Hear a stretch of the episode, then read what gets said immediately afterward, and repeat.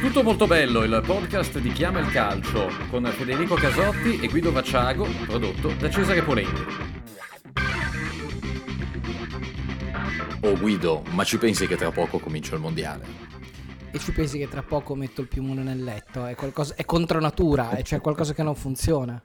Potrei. Pot- pot- secondo me ci saranno degli scompensi nei- negli appassionati perché non è mica possibile vedere un mondiale mentre vai a letto col pigiama. E poi si sta avverando, chiaramente si sta concretizzando, perché poi non era una profezia, era una cosa sotto gli occhi di tutti, quello che avevamo anticipato qualche tempo fa, qualche mese fa, su questa stagione, che è la stagione più pazza di sempre, e lo stiamo vedendo sotto i nostri occhi, eh, probabilmente anche, anche al di sopra di- de- delle aspettative, anche perché non c'era alcun tipo di metro di paragone, alcun tipo di, di riferimento, e quindi tutto quello che si sta materializzando in questo momento è completamente nuovo. Sì, è vero, noi qualche, qualche mese fa, parecchi mesi fa, bisognerebbe andare a vedere, chi ha voglia potrebbe andarsi a riascoltare la, la profetica, la profetica puntata sulla stagione più pazza di sempre. Sta succedendo questo, sta succedendo che i giocatori tirano indietro la gamba eh, perché pensano al mondiale, la cosa più umana del mondo, anche la più fastidiosa pensando a chi li paga, però funziona così. E insomma, noi siamo qui, lo avete capito, insomma, la cadenza adesso è un po' più comoda rispetto a una volta, però in compenso siamo un po' più lunghi, siamo un po' più ricchi, no? È come, è come un mensile diventato tutto molto bello, no? Un mensile d'approfondimento, no? Non- Quelli belli spessi che ti tieni in bagno e che... che collezioni, insomma, dai, che... Vabbè, la Faccio lettura... faccio con- facciamo concorrenza al catalogo dell'I- eh, dell'Ikea, dai, lo diciamo, tanto Ma adesso no, ma al vecchio, eh, eh, chi, chi ha una certa età deve averne un- davvero tanti. Ehm, il Guerin Mese, te lo ricordi? È come se me lo ricordo. Vabbè, insomma, è una... Insomma, ci, eh, ci- ci ha forgiato, ci ha forgiato non solo come lettori, ma anche come un tempo aspiranti giornalisti. Poi, insomma, poi dopo quello che, quello che è venuto dopo. Beh, io faccio una piccola parentesi privata. La mia prima partita ad un mondiale in cui ho seguito da inviato un mondiale è stata Inghilterra, Stati Uniti, in Sudafrica ed ero seduto accanto a Roberto Beccantini, eh, che peraltro era già un mio amico all'epoca, e gli ho detto Roberto, prima del fischio d'inizio, eh, io faccio questo mestiere perché leggevo i tuoi articoli sul Guerri Sportivo e adesso eh, vedo la mia prima partita da giornalista di un mondiale di fianco a te, ci deve essere qualche cosa eh, di magico, si chiude un cerchio. Sai cosa mi ha risposto lui? va, va. In bolognese, perché lui è bolognese, è la, la persona più umile del mondo e non voleva sentire questi complimenti. Io però ero molto commosso. Eh, insomma, beato te, perché io questa, questa esperienza non l'ho, non l'ho ancora vissuta, ma io non pongo mai limiti alla provvidenza. Di sicuro, però, sia io che te abbiamo visto tante partite a San Siro. Eh, e io, insomma, ero anche, anche recentemente, sono andato a vedere eh, Inter Cremonese, mi aveva colpito molto il fatto che fosse un turno infrasettimanale eh, di, di agosto, di fine agosto, eh, con eh, dichiarati praticamente quasi tutto esaurito, 73.000 persone. no? E uscendo dallo stadio, girando, ti, ti vedi questa, eh, quelle- quell'immagine che è ormai instagrammata, che è quella che tu vedi dalla, dalla fermata della nuova metropolitana, della, della metropolitana 5, con queste torri, la prospettiva delle, delle torri, e il pensiero è, ma è proprio necessario buttarlo giù. E qui si apre il primo dibattito della, Sì, io qua ho- puntata. no, no, non so se si è colto, Cesare, devi farlo cogliere il sospiro che ho tirato. Ah, perché? Perché Perché allora... mica, mica siamo sempre d'accordo. Eh, No, Perché- no, no, nel senso che il sospiro, è, il sospiro è che da una parte tu stai toccando la parte più romantica di me, perché io davvero ne ho sentite, ne ho viste tante eh, per un certo periodo della mia carriera, ho seguito il Milan, eh, poi un altro periodo l'Inter, quindi comunque eh, sono tante le partite viste a San Siro per lavoro, oltre che per eh, diletto in altre, ca- in altre occasioni. Ehm, e, e quando andavo lì eh, e salivo le scale, perché non ho mai preso l'ascensore, ho sempre salito le scale, e dicevo però che bel posto di lavoro che ho. Perché eh, indubbiamente lavorare a San Siro è, eh, è, un è, un po', come lavorare in certe cattedrali eh, affrescate da, da Michelangelo.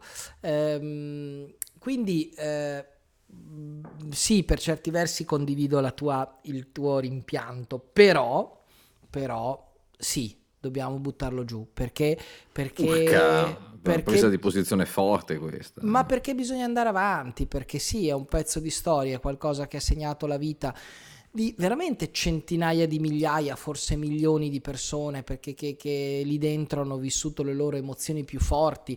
È, è, stato anche uno stadio dove ha suonato Bob Marley, dove ha suonato Bruce Springsteen il primo concerto in uno stadio in Italia, dove, dove, dove si sono celebrati eh, riti pagani e anche religiosi, perché ehm, il Papa ha detto messo e poi molti Beh. milanesi hanno fatto la cresima lì a San Siro. No, esatto, c'era questa questa cosa, io da, da milanese eh, posso dare testimonianza, eh, eh, c'era il raduno, c'era l'incontro di, dei cresimati con l'arcivescovo, eh, io eh, mi cresimai, nel, venni cresimato nell'88 e fui una delle due edizioni in cui non si andò a San Siro perché c'erano i lavori di, di Italia 90 e quindi venne fatta l'arena civica eh, con eh, con Carlo Maria Martini cardinale, quindi è, eh, effettivamente sì. è uno stadio che è veramente un'agora alternativa allo, a Piazza Duomo, no? chiaramente Piazza Duomo è la piazza per eccellenza no? a Milano, però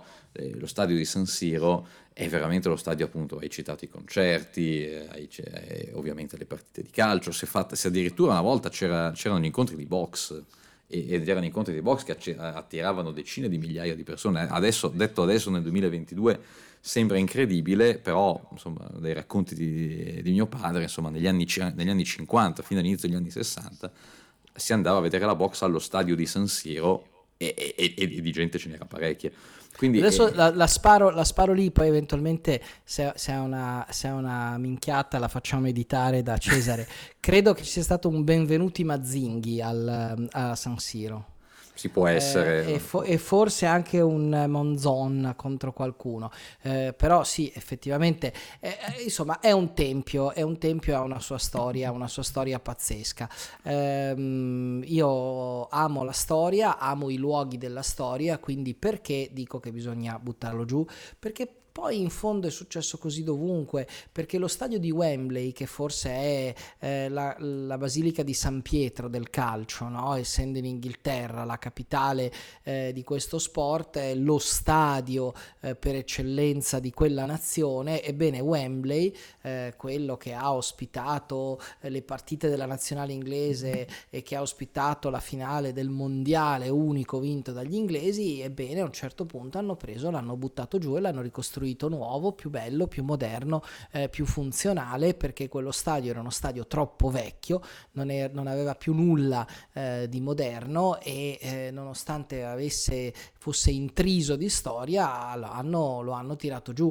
La stessa cosa, sempre rimanendo in Inghilterra, è successo ad Highbury, eh, uno stadio eh, forse ancora più leggendario, anche lì eh, le partite della nazionale inglese che ha giocato spesso anche nello stadio di Highbury, eh, non ultima quella eh, del leggendario 3 a, no, cos- del, no, 3 a 2. No, 3 a 2, scusate, scusate. Cioè, scusate I leoni di Highbury che, I leoni di Highbury persero, che però cioè, persero. Io ero sempre convinto che avessero minimo pareggiato, invece era un minimo pareggiato. Infatti ti stavo dicendo 3 a 3, in realtà è 3 a 2, infatti mi, stavo, mi sono subito corretto perché eh, esattamente, però eh, ecco, eh, Highbury eh, è stato raso al suolo, adesso ci sono degli appartamenti eh, dove una volta c'era Highbury e lo stadio dell'Arsenal è stato costruito eh, molto più in là ed è uno stadio più moderno, più bello, più funzionale, più adatto alle, alla nostra epoca. E, e, via dicendo, insomma, voglio dire, non, eh, non, non c'è nulla da, eh, da, rimpiangere. Per carità, eh, in Italia vengono a vedere il Colosseo, che è uno stadio di eh, più di 2000 anni fa eh, e che non è stato mai abbattuto e adesso è diventato un simbolo eh, di Roma. Però ora che San Siro possa diventare il Colosseo di Milano e che diventi un'attrazione archeologica fra 2000 anni, uh, boh, diciamo no, anche, ma, anche ma no. Non è quello, Beh, allora, poi dopo è evidente che ci sono tante situazioni hai citato giustamente gli stadi inglesi, ci aggiungo eh, White Hart Lane del Tottenham, Main Road del, Man- del Manchester City, ma anche penso agli, ai due stadi di Benfica Sporting eh, a Lisbona che sono stati completamente rifatti. No? Eh, quindi i, i, casi non mancano anche di, di impianti strettamente iconici. Per, per, San Siro allora, l'unica, l'unica spiegazione, diciamo, l'unica parte per la quale posso darti ragione è che io poi, non essendo architetto, anche se è una materia che mi ha sempre affascinato moltissimo, però eh, sul discorso della stabilità di una struttura, quella della struttura di San Siro è una struttura che è stata costruita a strati nel corso di 60 anni, no? perché è stata eh, costruita inizialmente negli anni 30, poi negli anni 50 si è creata la struttura eh, a spirale, diciamo, no? che è quella che compare, che, che l'ha reso poi particolarmente iconica, e poi nel, negli anni 80, in vista dei mondiali del 90, le torri e il, il, terzo anello. È evidente che una struttura degli anni 30 sopra una degli anni 50, sopra una degli anni 90, unito comunque a un, a un discorso di manutenzione comunque particolarmente impegnativo, può anche essere che, che magari vada un po' oltre, oltre la tenuta del progetto iniziale. Io non so se San Siro sia veramente a rischio crollo. Eh, sicuramente è uno, è uno, stadio che ha avuto, ha avuto tante vite, eh, ha avuto anche una, una crescita eh, in termini proprio di volumetria, di peso, di sost- proprio di sostenibilità del, de, delle, delle persone che sicuramente qualche, impone qualche riflessione. Poi è anche vero che ha ospitato in tempi molto recenti una finale di Champions, che la, la, UEFA ha dato la certificazione 5 Stelle, che non è una certificazione che danno proprio a tutti, eh, c'è un, uh, un, un, discorso proprio legato a, a, a, a tanti, tanti, aspetti eh, di, eh, di, San Siro, non ultime anche le Olimpiadi di Milano Cortina del 2026 che prevedono uno stadio dove fare la cerimonia, la cerimonia d'apertura. Io quello che non, che non condivido tanto nel dibattito pubblico che c'è, che c'è adesso in in corso a Milano e che porterà poi a una decisione è il progetto del nuovo stadio. Nel senso che i progetti che vedo non ci vedo un'anima, non ci vedo un, un segno distintivo. Io capisco tutto, posso anche capire il fatto che in questo momento storico il, il fatto di, di, costruire uno stadio condiviso eh, sia una scelta magari appunto antistorica, ma con una ragione dal punto di vista economico legata comunque a dei costi eh, in questo momento evidentemente difficili da sostenere per la realtà attuale di Milan e Inter. Però mh, ho visto proprio un rendering anonimo, mh, San Siro diventerebbe veramente uguale a tutti gli altri stadi, gli altri grandi stadi che ci sono in giro per il mondo, per non parlare del discorso della capienza, che è un discorso che mi pare vada in netta controtendenza. Adesso non dico di fare uno stadio di nuovo da 90.000 posti, però la passione di Inter e Milan eh, la sappiamo, la quantifichiamo, qualcuno, uno poi può dire eh, ma la Juve l'ha fatto da 40.000, sì, ma, però la sappiamo anche che la Juve ha una percentuale di tifosi che arrivano da fuori, non tanto da fuori città ma anche da fuori regione, nettamente diversa rispetto a no, quella delle milanesi. La Juventus da sempre, se la Juventus fosse, eh, avesse sede a Monza, eh, probabilmente avrebbe bisogno di uno stadio da 90.000 posti, a Torino la città risponde molto meno, il bacino d'utenza locale Uh, è inferiore, quindi quella è la scelta della Juventus. Ma tornando a San Siro e tornando ai rendering che non ti, hanno, che non ti sono piaciuti, uh, beh, uno stadio la sua storia e la sua anima la acquisisce eh, con le partite. Eh, uno stadio di per sé è, è architettonicamente è una costruzione, eh, è un edificio eh, che, di, che, non, che, non avere, che, non, deve avere, la sua anima nella struttura, la sua anima è, è, è qualcosa che si stratifica eh, insieme alle emozioni che vi, si vivono dentro. Ti do ragione invece sulla capienza.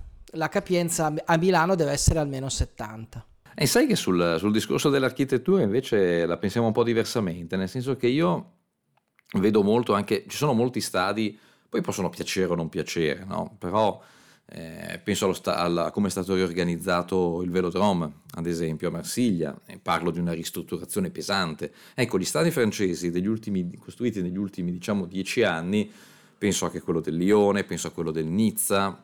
Molto bello quello del Lione. Può, eh, può piacere o non piacere, no? perché quello del Nizza sembra un po' una specie tipo, sembra un po' tipo il Guggenheim di Bilbao, no? ma anche quello di Bordeaux, ad esempio, una squadra che è caduta, caduta in disgrazia, quest'anno è finita in Ligue 2 e rischiava quasi di sparire, però lì c'è un progetto architettonico unico, originale, ecco, io dal nuovo San Siro, considerando proprio quello che ha rappresentato San Siro non solo dal punto di vista emozionale, sportivo, ma anche architettonico, perché poi se andiamo a vedere la ristrutturazione in corso al Bernabeu, il Bernabeu eh, sale, ha, ha, messo le torri, eh, le torri a spirale esattamente come, eh, come San Siro, cioè il, il, il, la citazione è una citazione evidente. Ecco, eh, questo, lo, vedo, lo vedo un progetto che rischia un po' di omologare, e secondo me l'architettura vuole la sua parte, rischia un po' di omologare eh, San Siro ai grandi stadi moderni del, del, di questa epoca, quando invece probabilmente il margine per un po' di non di fantasia fine a se stessa, perché dopo si finisce come per le maglie, no? eh, però, però una, eh, appunto un, che sia un luogo iconico anche, alla, anche all'arrivo e non, e non solamente una volta dentro riconoscibile. Ma guarda, su questo discorso non, non, mi, non siamo completamente eh, in disaccordo perché non, non, ha entusiasmato neanche me il rendering. Eh, ribadisco il concetto di prima, secondo me poi uno stadio acquisisce la sua storia eh, strada facendo. Uh, e la sua anima, ripeto, è la stratificazione davvero di tutte le emozioni che uh, vengono vissute lì dentro. Ehm, resta il fatto però comunque che secondo me quello, uno stadio nuovo è necessario, è necessario fare un salto di qualità in tutta Italia, eh, Milano può eh, dare quella scossa che non è riuscita a dare la Juventus eh, dieci anni fa eh, quando tutti le invidiavano lo stadio, salvo poi far passare dieci anni senza, eh, senza muovere un mattone eh, a parte eh, la riverniciata che hanno dato allo stadio di Udine eh, e una ristrutturazione già più importante ma mh, mm, ancora in corso dello stadio di Bergamo perché poi per il resto eh, siamo davvero al, um, al, al palo per, per, quello che riguarda gli stadi ed è, ed è una delle ragioni fondamentali della crisi del nostro calcio. Quindi io adesso avvitarmi intorno alla nostalgia eh, ehm, per eh, quello che è stato San Siro anche no. Eh, si, va, si, va, avanti, eh, se dovessero il giorno che dovessero abbattere San Siro io non guardo perché sarà un, un dolore profondo, però eh, non mi oppongo. Eh, insomma, vediamo, vediamo un po' cosa, cosa succederà. Sono, appunto, sono curioso di vedere. In assoluto io poi, insomma, il progresso evidentemente non si può fermare, no? E quindi se, se, evidentemente se c'è un prezzo da pagare per uno stadio più, appunto, un impianto più moderno, un impianto più funzionale, che, non, insomma, che, sia, che, abbia, che abbia un senso, Anzi, anche, penso che anch'io comunque quel giorno lì non, non guarderò, ma il, più che altro la cosa più straziante che secondo me, perché poi tutti si immaginano come i grattacieli, quei filmati che metti, due, metti i candelotti di dinamite e si affloscia su se stesso. Io ho la sensazione invece che la demolizione sarà invece un lungo addio, che, anche perché chiaramente sei nel mezzo di un quartiere, insomma anche le polveri sottili, anche quell'aspetto sarà di non, di non poco conto. Ma, insomma, no, non lo so, questa è una parte tecnica, magari esatto. nostro... Sarebbe interessante poi, magari la prossima puntata magari coinvolgiamo un esperto di architettura che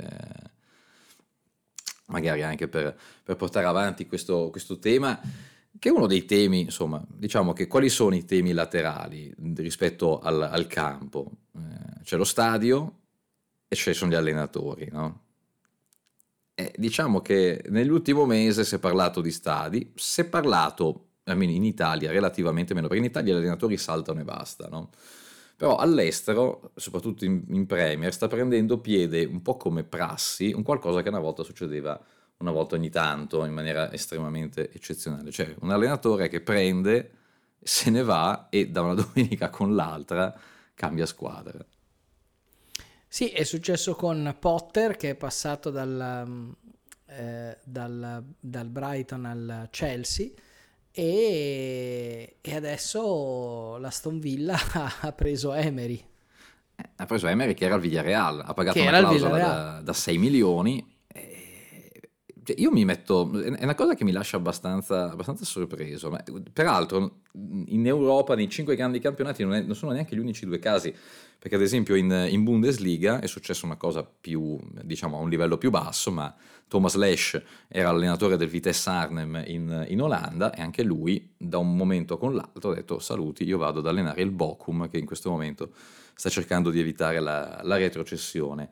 Ma eh, il punto è... Mh, cioè, come, come, la mettiamo? Insomma, sta diventando normale che un allenatore da un momento all'altro, perché i giocatori almeno ci sono le finestre di mercato nelle quali si possono muovere, quindi hai più o meno anche una possibilità tu come club di pianificare acquisti e cessioni. Cioè, che un allenatore in qualsiasi momento, da un momento all'altro, possa prendere e mollarti, eh, io lo trovo allucinante. Diciamo che per una volta in Italia facciamo le cose meglio degli altri perché per regolamento in Italia è vietato, cioè in Italia tu puoi allenare una sola squadra a stagione, quindi qualora ehm, tu ti dimettessi tua, dal tuo club non potresti andare ad allenare un altro club di Serie A. Eh, la trovo una cosa tutto sommato giusta, mi sembra una legge eh, che risponda a delle logiche di buon senso e di etica eh, sportiva. Uh, in compenso però se per caso una squadra inglese dovesse chiamare chiam- una squadra francese dovesse chiamare un allenatore italiano questo eh, potrebbe tranquillamente andarci ecco. No, non ti mette al riparo. Cambiare allenatore durante la stagione così, ma non perché l'hai scelto tu e perché l'hai voluto cacciare, ma perché te l'hanno preso, e eh beh, è un bel problema.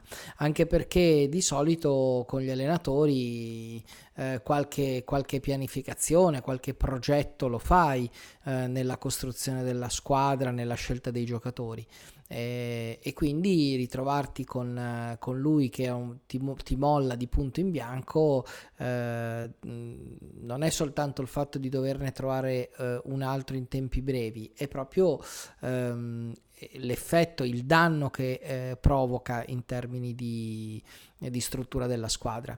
È un fenomeno da tenere monitorato, a questo punto poi mi aspetterei mh, un intervento della FIFA eh, che possa dire qualcosa in merito, che magari copi la legge italiana per cui un allenatore può eh, allenare una sola squadra in una stagione e quindi se viene esonerato o decide di ehm, dimettersi deve aspettare come minimo la fine della stagione eh, per poter trovare un'altra destinazione. Potrebbe essere una legge che la FIFA fa a livello mondiale risolvendo in questo modo il problema. Anche perché se vogliamo, insomma, gli allenatori sono a tutti gli effetti manager, no? mi, mi, stupisce che eh, non ci sia di solito per i manager, diciamo i manager delle, delle aziende normali, c'è sempre un po' un patto di non concorrenza per cui se vai via magari eh, devi, devi, stare, non so, non puoi, non puoi, andare in un'altra azienda per tre mesi, sei mesi, un anno, eh, ovviamente tutto rigorosamente dietro compenso, no? Però che una situazione del genere non la si possa studiare anche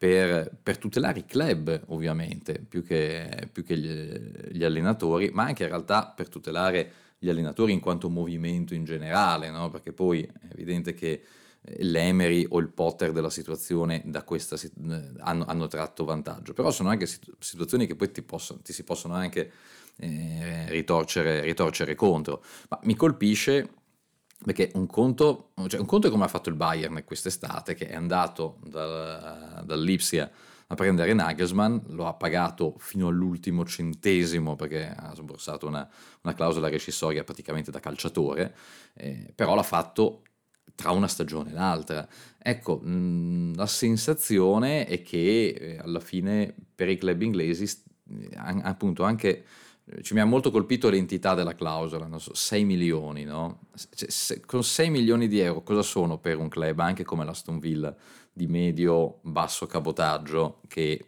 comunque ha una disponibilità economica incomparabile. Tu con 6 milioni che sono probabilmente l'equivalente di 600 mila euro per, per, un club eh, al di fuori della, della, della, Gran, della Gran Bretagna, dell'Inghilterra, tu ti prendi un allenatore che è poco, praticamente poco meno che, che prenderlo libero su, sul mercato e però dall'altra parte rischi di devastare la stagione e la programmazione di un altro club. Questo è un tema, è un tema che secondo, anche secondo me assolutamente da non sottovalutare e probabilmente i patti di non concorrenza possono essere delle, delle soluzioni, appunto, del resto li fanno i top manager, non vedo perché non li possano fare gli allenatori. Sì, più che altro io ti penso, e chiudiamo questo argomento, all'aspetto di marketing, all'aspetto della, della vendibilità del prodotto. Eh, una volta abbiamo fatto una puntata sulle bandiere che non esistono più, no? Eh, questo in fondo rientra in quella tematica, il fatto che eh, l'esasperazione del professionismo porti addirittura un allenatore cambiare squadra da, un, da, una settimana all'altra, che è davvero un'aberrazione. È vero che sono professionisti, però è pur vero che il loro ambito è un ambito in cui il, um, i guadagni sono dati dai sentimenti della gente, cioè se loro prendono uno stipendio enorme perché intorno al calcio si muovono dei sentimenti fortissimi di milioni di persone. Ecco, eh, puntare maggiormente sia a livello regolamentare, quindi magari provando a studiare a livello legislativo qualcosa che eh, lo favorisca da una parte e dall'altra eh, puntare sulla fedeltà da parte dei club con una strategia comune, non dico una sorta di cartello, però quantomeno un'intesa eh, di comune accordo per evitare di rubarsi giocatori più rappresentativi, eh, per evitare di eh, esagerare con, eh, con, certi scambi, ehm, mantenendo in, eh, inalterate le rose per almeno un paio di stagioni eh, forse mh, potrebbe facilitare eh, l'attaccamento dei tifosi alla squadra perché poi i personaggi sono quelli, quindi il senso di appartenenza verrebbe forse toccato e, e verrebbe implementato. E forse ci guadagnerebbe un po' tutto il sistema, no? il sistema che adesso fa fatica a coinvolgere, a mantenere la lealtà eh, dei suoi tifosi. Eh, questi cambiamenti così selvaggi ormai eh, che appunto arrivano fino a coinvolgere gli allenatori, alla lunga potrebbero impedire un po' di sano eh, romanticismo, eh, quello che eh, prima non ho utilizzato per, eh, per, lo stadio di San Siro, lo utilizzerei qui. Perché ogni tanto, perché comunque insomma, in fondo in fondo resti sempre un romantico, ecco, Per forza, per forza, sempre comunque. Sempre comunque. I Marillion re- restano uno dei miei 3-4 gruppi preferiti e questo la dice lunga sul mio romanticismo. Questo vorrà pur dire qualcosa, insomma. Ma, ma ecco, parlando eh, di, di, calcio, eh, insomma, qua, mi viene anche difficile riuscire a trovare un, uh, un, un collegamento, però eh, abbiamo parlato degli stadi, abbiamo parlato degli allenatori, e adesso arriviamo a parlare dei giocatori. E qui abbiamo un po' di, eh, di, argomenti, ovviamente il dolce ce lo teniamo per la fine, caro Guido, non sveliamo ancora, però eh, volendola prendere molto larga, ecco, ci viene in soccorso, come spesso eh, succede, il CIES, che è questo osservatorio del calcio sul calcio, eh, che ha sede a Neuchâtel in eh, Svizzera e che eh, puntualmente eh, riesce a trovare qua dalle, da statistiche, da tutta la valanga di dati a disposizione, sempre delle interpretazioni, delle intuizioni, che poi in definitiva diventano notizie, no? che è poi il modo migliore di utilizzare le statistiche e, e i dati. No? Eh, in questo caso non si parla di expected goals, non si parla di dati legati alle, alle prestazioni in campo, quanto semplicemente un discorso di età. No? Eh, cioè, vi siete mai chiesti eh, a che età, se c'è una strategia reale sul, dei vari club, eh, perché alcuni club prendono sempre i giovani e altri club invece si affidano prevalentemente sempre a giocatori più esperti. Quali sono le tendenze? Come possiamo interpretarli? Ecco, il CIES ha provato a farlo andando a riavvolgere eh, il nastro eh, dieci anni indietro, praticamente gli ultimi 9-10 anni di mercato, perché si parla del luglio 2013 andando Luglio a... 2022, quindi dieci anni, esatto, gli ultimi dieci anni. Esatto, e si tratta di eh, riuscire di, una, di, andare a prendere tutti i giocatori che sono stati ingaggiati dai principali club, dei, dei club dei principali campionati europei, e capire l'età, uh, della, l'età dell'ingaggio, l'età della firma e chiaramente dividere per fasce d'età e stilare un po' di percentuali. I risultati sono secondo me abbastanza sorprendenti, anche se una certezza ce l'abbiamo, le squadre italiane, eh, lo si dice sempre, la Serie A è un po' un campionato di vecchi, ecco, diciamo che i numeri non mentono, ecco, questa, questo diciamo che lo possiamo dire. Sì, perché se lo facciamo la, cosa, la, la questione aggregata, le squadre italiane eh, hanno la percentuale, diciamo, dei giocatori under 21, eh, se noi eh, prendiamo il discorso degli under 21, eh, chi eh, ingaggia più under 21 eh, di tutta Europa è la Bundesliga che ha il 17,6% eh, dei giocatori ingaggiati dai club mh, mm, che hanno quell'età. Um, L'Italia in realtà non ne ha pochi perché ha il 16,6% eh, e poi segue la Liga la Premier League e la Liga. Um, in compenso però l'Italia eh, ha l'11% eh, di over 30 eh, contro l'8% della Bundesliga o il 10% della eh, Premier League eh, e eh, l'Italia si attesta anche in questo caso una, con una percentuale abbastanza alta eh, tra i 26 della fascia 26-29. Eh, la fascia 22-25 è certamente quella più nutrita, è quella dove si raccoglie il maggior numero di trasferimenti in qualsiasi campionato e, e, l'Italia è messa in posizione mediana con il suo 48%. Ma eh, al netto della, delle leghe, che sono dei dati aggregati, forse un po' troppo aggregati, perché poi diventano un po' troppi i numeri e i club di cui aggreghi, è interessante andare a vedere i club. Allora, il, il club che ha ingaggiato eh, lo 0% e quindi è quello che ne ha ingaggiati di meno in assoluto eh, nessuno eh, negli ultimi dieci anni di over 30 è il Real Madrid. Il Real Madrid è un club da questo punto di vista virtuoso, nel senso Esemplare, che direi. si è dedicato alla sua dieta eh, di mercato dei suoi 43 giocatori ehm, eh, dei suoi 43 giocatori acquistati, l'età media è 22,87 e, e ha il è spaventoso il fatto che eh, praticamente l'80% dei giocatori, l'82% dei giocatori presi da Real Madrid negli ultimi 10 anni hanno meno di 26 anni. È, una, è un numero secondo me sensazionale, considerando quello che ha vinto il Real Madrid in questi 10 anni. Esatto, però questa tabella, allora proviamo a dire eh, la Juve, che può interessare molti dei nostri eh, ascoltatori, poi il Napoli, poi la Roma. La Juve ha comprato 73 giocatori negli ultimi 10 anni, l'età media è di 25,50, quindi vedete già una differenza di tre anni eh, superiore di età media agli acquisti fatti dal Real. L'11% dei giocatori presi dalla Juve ha meno di 21 anni, ehm, poi il 46% eh, oscilla tra 20, i 22 e i 25 anni, eh, il 28 tra i 26 e i 29 e eh, addirittura il 13 sove, sopra i 30. Ehm, Quindi insomma è una squadra che tendenzialmente rispetto al Real Madrid, ma rispetto anche a molti altri club, ha, te- ha, te- ha comprato un po' più vecchi rispetto ai giovani.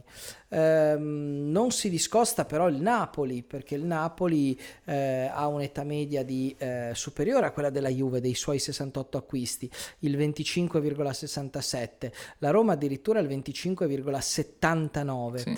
Eh, il Paris Saint Germain più o meno come distribuzione degli acquisti ha un trend abbastanza simile a quello della Juventus, se tutto sommato qualche scostamento percentuale, però più o meno il, la, la, la, tendenza, la tendenza in atto è quella. Ecco, sai cosa significa tutto questo per me?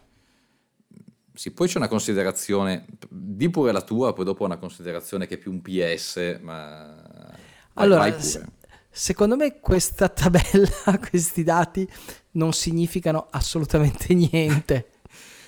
Cioè, sono, sono, un giochino, sono una tabella con cui mi sono trastullato eh, qualche giorno fa per un'oretta eh, andando a cercare una, eh, come posso dire, eh, andando a cercare un, una chiave di lettura, ho iniziato a pensare, ecco, vedi, la Juve compra troppi vecchi rispetto al Real Madrid, eh, ma eh, la chiave di lettura è difficile da dare perché se poi tu fa, utilizzi questi, metti a confronto questi parametri con l'unico parametro che conta nello sport, cioè la vittoria, eh, tu non riesci a trovare una chiave perché indubbiamente il Real Madrid è la squadra che ha vinto di più in questi ultimi dieci anni, ma ha vinto per i nuovi acquisti o basando le sue vittorie su giocatori eh, un po' più anziani, cioè voglio dire eh, il Real delle tre coppe consecutive era trascinato da Cristiano Ronaldo che era sopra i 30 ehm, in, quel, in, quel, triennio eh, di Zidane allenatore. E, e, e, in quella squadra c'era Marcelo, c'era Sergio Ramos, eh, c'erano una serie di giocatori tutti abbondantemente over 30, eh, cioè la verità, sì, la, eh, la verità e chiudo, scusami, sì. è che di- dietro questi numeri si nascondono dei giocatori di pallone e i giocatori di pallone possono essere forti o scarsi indipendentemente dall'età e, quindi, e quindi, alla fine eh, sì, tu puoi fare un'analisi sui big data e dire tendenzialmente sarebbe meglio comprare i giovani. Sì, è vero perché eh, si fanno meno male, perché eh, in prospettiva possono darti delle risorse economiche maggiori, è logico che tu devi comprare i giovani. Però se noi pensiamo qual è la chiave per vincere, devo prendere i giovani e i vecchi, ma devi, fare, devi prendere gli uni e gli altri, devi prendere i giocatori forti. Tra l'altro è ecco, una, una, considerazione che mi era subito saltata all'occhio, che è quella legata al confronto under, delle percentuali di acquisti under 21, dove la Francia aveva delle percentuali inferiori all'Italia. Dico, ma come? Ma com'è possibile questa cosa? Perché se li fanno. Per, bravo, ecco, ecco, è proprio questo che qua volevo arrivare. Perché la Francia, perché i, le squadre francesi, non è, non, se, non è, che se li comprano, le squadre francesi, se andiamo a vedere invece la percentuale di giocatori fatti in casa che debuttano in prima squadra e che rimangono in prima squadra fino al compimento dei 21 anni, e vediamo che i francesi delle, avranno delle percentuali probabilmente imbar- cioè, eh, bulgare, eh, perché, proprio per quello, che, per quello, che, si diceva, perché mentre invece gli ita- le, le, italiani non è che puntano sui giovani, il problema del, del calcio italiano è che c'è un player trading abbastanza selvaggio che ormai parte dal, dal campionato under 19, insomma, o primavera, insomma, come lo vogliamo chiamare, dove anche qui appunto la quantità di movimenti che evidentemente eh, draga poi numeri verso, questi, verso queste percentuali, queste considerazioni, è una quantità che però poi non ha un riscontro automatico, direi proprio di no, nella, Ma... eh, nella qualità. E quindi Ma da una sì. parte hai una, una, un, è un dato che, eh, dove le, appunto le, la, la, Francia risulta che punti poco sui giovani, ma in realtà non è che eh, le, le, squadre francesi, i giovani se li formano in casa e se li tengono, o perlomeno li lanciano eh, al momento giusto. E, e, mentre invece le squadre italiane ten, tendono probabilmente, soprattutto in una certa fascia, a fare, appunto, eh, a fare investimenti eh, o comunque trading già, eh, già dai 19 anni. Beh, allora, tendenzialmente in Italia non c'è progettualità a lunga scadenza perché devi raggiungere i risultati ehm, più rapidamente possibile e quindi questa è una delle ragioni per cui si comprano giocatori un po' più pronti, come si dice in gergo, cioè un po' più anziani. Mm, e quindi questo può essere una spiegazione. Però ti dico, eh, guarda il Milan, il Milan è una squadra che tutto sommato ha un progetto giovane e molto interessante, eh, hanno puntato molto sui giovani, hanno dimostrato di avere eh, grande pazienza nella, nell'aspettarli e hanno raccolto dei risultati importanti come il, eh, lo scudetto dell'anno scorso. Però perché hanno vinto lo scudetto? O meglio, quali sono state le chiavi di vittoria dello scudetto? Beh, per esempio il fatto di aver inserito a un certo punto questo, in questo ciclo un giocatore come Ibrahimovic che è altro che over 30 è più vicino ai 40 ormai eh, eh, compiuti, eh, compiuti cioè, scusami ormai, è vicino ai 41 ha, super, ha, superato i 40 scusami hai ragione ha superato i 40 e ha preso uh, Giroud eh, il che significa che un po' come nel, eh, nell'alimentazione eh, la squadra perfetta è un bilanciamento di, eh, dei giovani che sono un po' come le verdure, le fibre, ce ne devono essere tante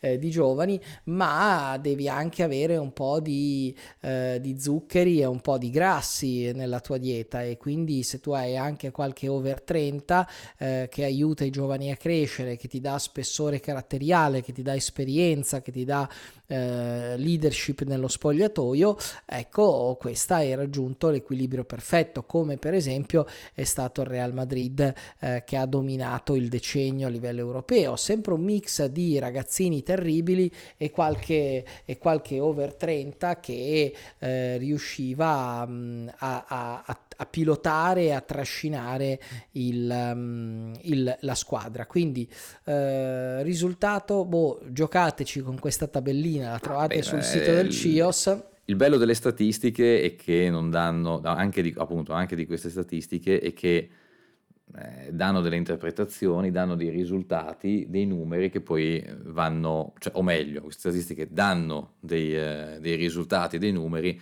che poi però bisogna interpretare, leggere e non leggere acriticamente automatica, automaticamente, ma usarli per farsi delle domande e magari per trovare anche delle risposte.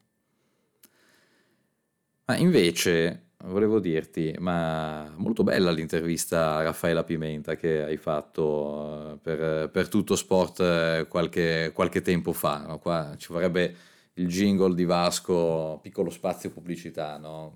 Invece no, non è vero. Beh, Però sì, beh, invece, anche, invece è, un complimento, è un complimento sincero, anche perché ha tirato fuori degli argomenti, eh, gli hai fatto tirare fuori degli argomenti sulla, proprio sulla, sulla gestione eh, dei, dei, calciatori che vanno un po' al di là poi del solito discorso di commissioni, ingaggi, trattative, rinnovi. No? C'è stata anche poi una profondità che è insospettabile anche in un, eh, in un, personaggio del genere, parlo per il percepito comune. Perché, eh certo, ma intanto ambientiamola perché sono andato a farla a Monte Carlo negli uffici eh, che sono stati gli uffici di Minoraiola eh, per tutti questi anni di Mino Raiola e di Raffaella Pimenta che sono soci eh, dagli inizi degli anni 2000 nell'intervista viene ricostruita un po' la loro storia. Eh, Raffaela era un'insegnante di diritto internazionale all'università brasiliana esperta della lei Pelé della legge Pelé quella che aveva in qualche modo introdotto lo svincolo in Brasile. Ehm, e grazie a questa sua come dire eh, capacità questa expertise expertise legale è diventata una consulente e poi la socia di Mino Raiola e del suo impero.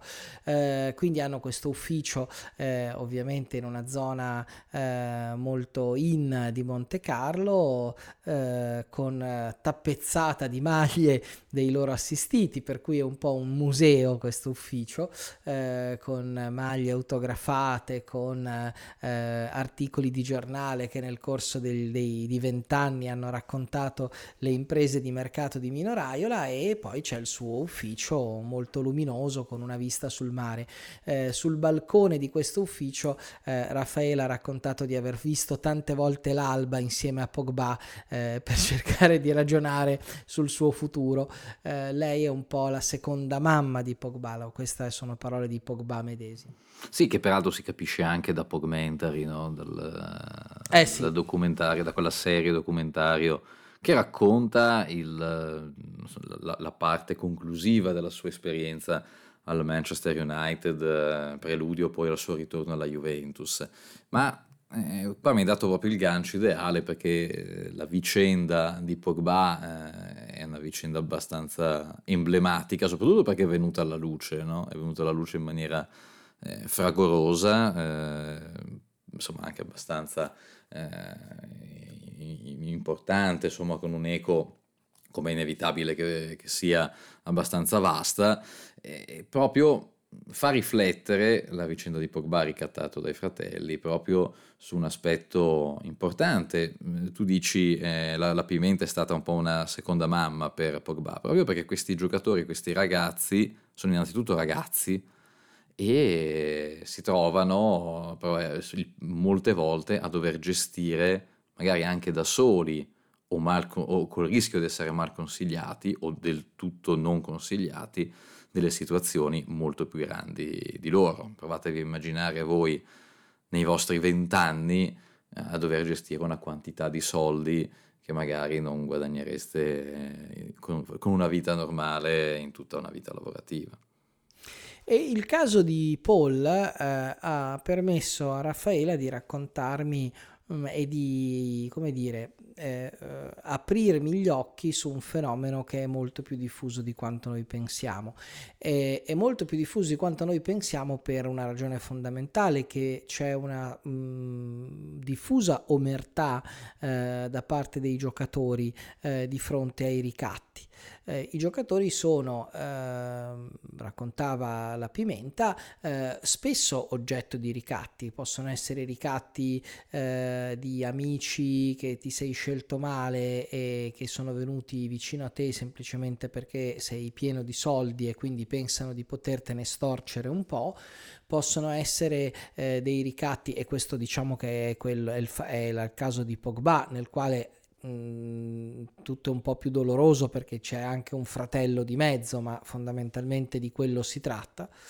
Eh, oppure possono esserci delle ragazze che in qualche modo eh, si avvicinano al calciatore famoso, magari semplicemente rubandogli un paio di foto e facendo, avendo un atteggiamento un pochino più lascivo e poi eh, lo ricattano minacciandolo di eh, mandare le foto che si sono fatte insieme alla famiglia, ai giornali, eh, a, a, a chiunque possa rovinare la, eh, l'immagine del calciatore in questione. Il calciatore in questione, eh, nella stragrande maggioranza dei casi, paga Paga perché? Perché si vergogna, anche se non ha niente, non ha fatto niente, anche se per dire la ragazza in, quella ragazza in questione non ha fatto nulla e la conosce a malapena, alla fine cede al ricatto perché è molto più semplice pagare eh, e cedere al ricatto che eh, subire magari l'onta di uno scandalo e poi fare tutta la fatica che si fa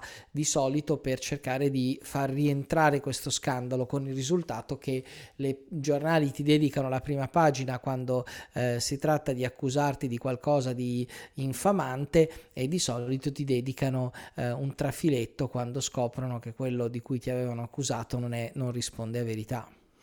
Sì, eh, credo che poi faccia parte, anche se in maniera molto più difficile, no? ma in maniera importante, secondo me anche urgente, proprio di un lavoro di eh, di educazione di questi giocatori, di questi ragazzi che appunto si affacciano al professionismo molte volte anche proprio senza gli strumenti per, eh, per, poter, per potersi... Questo non vale solo per il calcio, vale insomma negli sport americani. Eh, casi di questo tipo mh, mm, ce, ne, ce, ne, sono stati e ce ne sono, maniera, emergono anche magari in maniera, eh, anche qua in maniera, sì, in maniera isolata, però mh, mm, anche qua possono riguardare amicizie sbagliate, relazioni eh, magari di puro interesse. Ci fu Dirk Nowitzki qualche anno fa che si trova in una situazione di questo tipo. Eh, è, una, è, è, una, questione che a maggior ragione, insomma, tenendo conto della, eh, di, di, di, di, come poi la tendenza nel calcio di adesso sia quella di un accentramento sempre maggiore di, eh, di ricchezze, giocatori che guadagnano sempre di più, la creazione di un'elite di calciatori che guadagnano sempre di più e che quindi inevitabilmente in maniera quasi automatica si espongono poi a ricatti o vere e proprie estorsioni eh, da parte di chi, di chi per, evidentemente per interesse prova, prova, a starci intorno. Ecco che, eh, ecco che la figura è, è, un modo anche secondo me per eh, riuscire, per, per mettere finalmente anche in buona luce il ruolo e il valore e l'importanza di un buon procuratore per un, per un calciatore, di un buon agente che eh, può darti in questa, in questa, maniera, può aiutarti perlomeno, perché poi non è che può fare, eh, non, non, non, può fare, eh, poi sta, molto sta anche alla testa del, no, certo, del giocatore, però, però già, già che... avere un, una, una, un, un'ancora eh, su, a cui eh, da, da, da, lanciare dove, dove, con la quale poter attraccare in un porto sicuro rimane un, un, valore, un valore aggiunto notevole. Ma sì, perché poi ci sono anche le truffe. Eh, sempre Raffaella Pimenta mi raccontava di giocatori che avevano comprato case che non esistevano, eh, case che avevano eh, erano localizzate in mezzo al mare. Eh, insomma, eh, il calciatore è, appunto è un ragazzo a cui eh, viene dato uno stipendio eh, enorme e che non ha certamente la maturità per gestire quello stipendio nella grande maggioranza dei casi.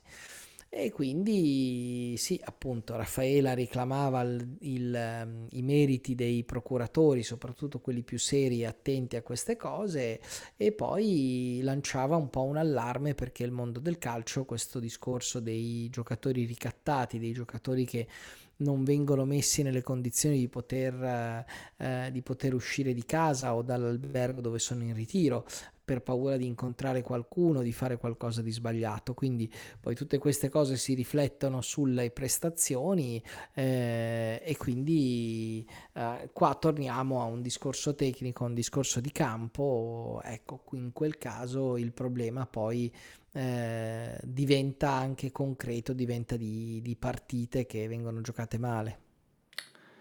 Insomma, ci, ci teniamo il, l'argomento, l'argomento forte per, per il finale, qui eh, senza separando completamente il discorso rispetto anche al tema che abbiamo, che abbiamo affrontato finora, eh, però insomma eh, una riflessione eh, in, in, questa parte, dopo questa prima parte di stagione su Dusan Vlaovic eh, io la, la lascerei insomma come, come, ultima caramella di questo eh, di, di, di quest'oretta passata insieme no? perché poi alla fine numeri alla mano eh, rimane comunque eh, uno dei migliori attaccanti del, del, campionato, insomma se la gioca per la testa della classifica dei marcatori, no? con, eh, con Arnautovic, che è un po' una rivelazione, con Lautaro, adesso c'è Immobile che, che è infortunato e che rientrerà eh, probabilmente nel 2023, però rimane comunque anche lui un eh, insomma, Immobile non lo si può da- dare mai per sparito in una corsa alla classifica dei marcatori.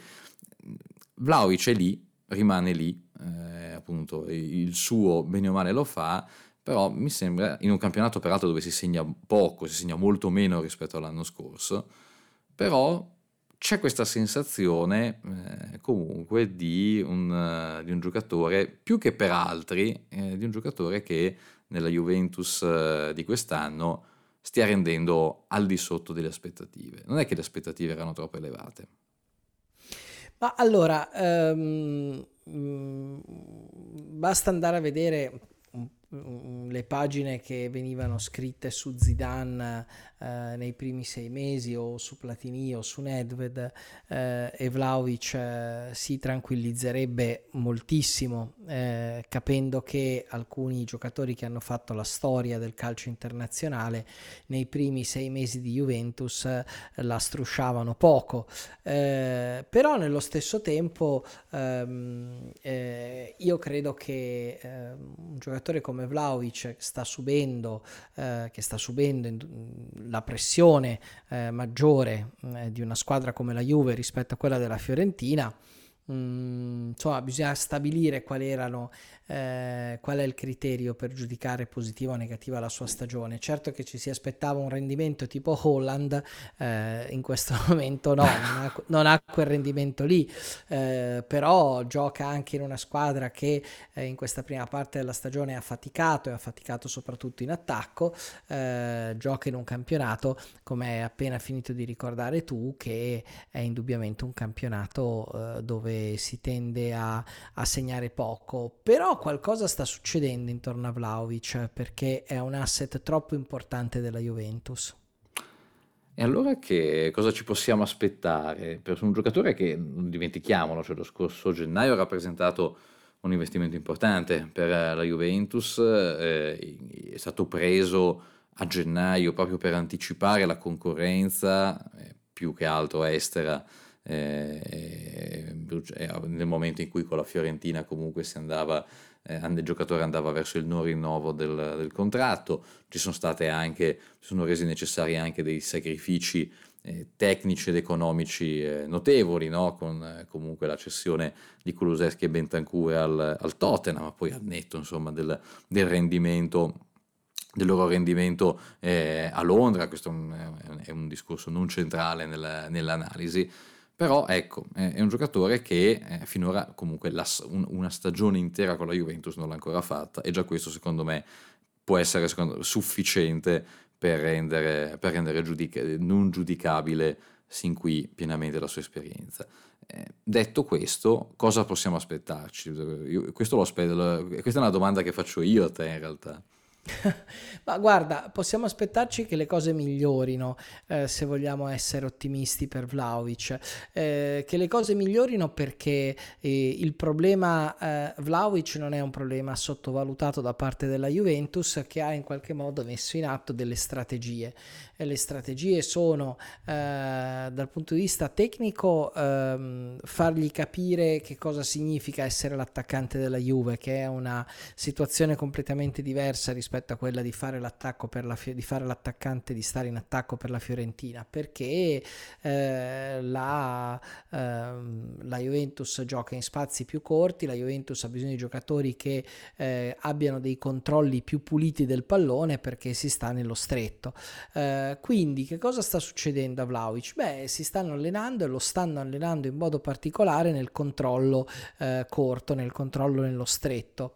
Eh, quindi una questione mh, mm, come dire, puramente tecnica. E poi c'è la questione psicologica, perché Vlaovic è un giocatore che ha bisogno di sentire la fiducia intorno a sé, eh, questo lo aveva detto Prandelli eh, quando lo avevo intervistato per il libro eh, che ho dedicato a Vlaovic e Prandelli ha detto Vlaovic ha un carattere comunque molto particolare, eh, bisogna sempre stargli vicino, è un giocatore che magari eh, non esterna molto le sue emozioni, ma certamente è un giocatore che eh, dimostra tutti gli anni che ha, cioè è ancora un giocatore abbastanza giovane, abbastanza, eh, ha una emotività ancora abbastanza attiva eh, al punto da non renderlo proprio un, un, uomo equilibrato come poteva essere, che ne so, l'ultimo Chiellini o come sta dimostrando di essere Milik, che non è tanto più vecchio di Vlaovic, però ha quell'esperienza in più eh, che gli consente di gestire le cose eh, con maggiore nonchalance. Ecco, la sensazione è proprio quella, no? che eh, Milik, la rapidità con cui si è inserito Milik, anche probabilmente anche un po' un physique du role, perché poi come tu dici, no, eh, chiaramente non c'è grande differenza, no, nel, però Vlaovic è visto un, ancora un po' come ragazzone, eh, anche un po' irruente in certi, eh, sotto certi aspetti, eh, Milik sembra avere quasi un po' il physique du role eh, quasi di dieci anni più grande, anche se poi non è così, un, po', un po per, proprio per, per, la sua espressione, un po' anche probabilmente per un vissuto eh, che insomma eh, per, per, quanto riguarda il doppio infortunio che ha avuto a Napoli che sicuramente lo ha, lo ha segnato e lo ha fatto crescere non poco nella, nella, sua carriera certo poi non è necessario un grave infortunio per, per maturare no? ovviamente eh, però anche questo aspetto è, è un aspetto che probabilmente sul giovane Vlaovic già più giovane già con una pressione, con delle, con delle aspettative di un, di un, certo tipo, trovare davanti un giocatore che all'inizio era stato visto come alternativa e inizia a segnare, poi pian piano lo si vede, si anche, si vede anche come i due possano convivere, eh, però eh, probabilmente anche questa cosa lo ha psicologicamente un po' non destabilizzato, ma sicuramente un po' messo in difficoltà. Sballottato, sì. E lui appunto è un, è un giocatore che va coccolato e quindi l'operazione Salvate il soldato Vlaovic è partita alla Juventus, non sappiamo ancora che tipo di effetto avrà, però sì, ci stanno lavorando sia sui piedi che sulla testa. Insomma, siamo quasi all'ora di gioco, come mi verrebbe da dire nelle, nelle, in una telecronaca. E niente, insomma, visto che la prossima puntata sarà più o meno intorno al periodo mondiale, dai, ti chiude, chiudiamo con uh, un po' di amarcord a sorpresa. Dai, il primo mondiale di cui hai memoria. Dai, un aneddoto del tuo primo mondiale di cui hai memoria. 1982 eh, facevo l'esame di quinta elementare e avevo comprato un quadernone in cui segnavo tutti i risultati e tutti i marcatori. Eh, ti è andata bene, è un grande inizio stato. Per... Ho pochi ricordi del 78, avevo sette anni nel 78, qualche... Anche vaghissimo... perché il fuso orario forse era un po' balordo e il fuso orario no. era balordo. Mi ricordo che avevo una giacca vento con il, con il gaucho, come si chiamava? Gaucito, insomma, quello che era quel, quel ragazzino col cappello. Insomma, Ave- ho pochi. I ricordi del 78 sono, sono molto sfumati. Nell'82 credo di aver visto quasi tutte le partite. Eh, io il Messico 86 è uguale, eh, perché avevo 8 anni e il, mi ricordo che Pre- poi c'erano, come, c'era il, una specie di posterino dove potevi chiaramente appuntare a matita tutti i risultati, i marcatori, era uscito, erano usciti i primi speciali, forse col giornalino addirittura c'erano, eh, che chi del nord Italia sa di cosa sto parlando, insomma, chi ha frequentato gli oratori sa di cosa sto parlando. E, e, ricordo che la prima partita eh, della mia vita che vidi intera, perché mio papà me la lasciò vedere intera fino alla fine, e di cui conservo un ricordo notevole, era eh, Francia-Brasile, il quarto di finale, 1-1 con vittoria ai rigori della Francia, con Platini, giorno del compleanno di Platini, con Platini che segna il, il gol del pareggio e poi manda alto eh, nella serie di, di rigori. Eh, insomma, bei tempi. Eh beh, sì, direi, direi, proprio di bei sì. No, eh. Rac- raccontateci, raccontateci, sui social i vostri mondiali. Dai, i vostri mondiali, poi magari appunto, eh, una, magari una bella, una, una bella, scusa anche per riattaccarci poi al, al filo dei ricordi con vista chiaramente su Qatar 2022 per il, per il prossimo episodio. Per intanto eh, una bella oretta di, di chiacchiere, di temi che speriamo vi sia piaciuta e quindi vi invitiamo a continuare a seguirci, a mettere il, a, a, cliccare segui sulla vostra piattaforma di podcast preferita perché arriveranno chiaramente altre, altre puntate, ripetiamo, insomma, non più con, con cadenza settimanale, però con cadenza più, magari un po' più dilatata nel tempo, però puntate belle dense che uno può prendere anche a, a capitoletti, a piccoli morsi. In pillole. Esatto, a pillole. Grazie Guido. Grazie Federico. E a risentirci presto, ancora una volta, con tutto molto bello.